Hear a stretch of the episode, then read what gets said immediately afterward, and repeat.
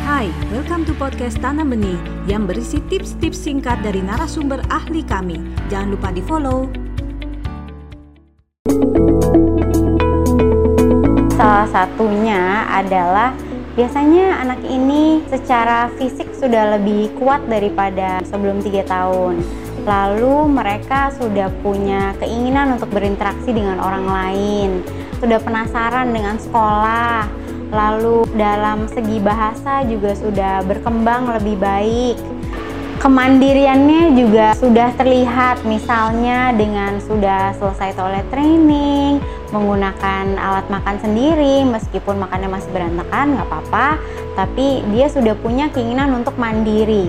Itu yang penting. Namun harus diingat juga anak itu tidak perlu sekolah di usia yang sangat muda. Yang penting adalah bangun dulu attachmentnya dengan orang tua karena attachment itu sendiri akan mempersiapkan dia untuk masuk sekolah.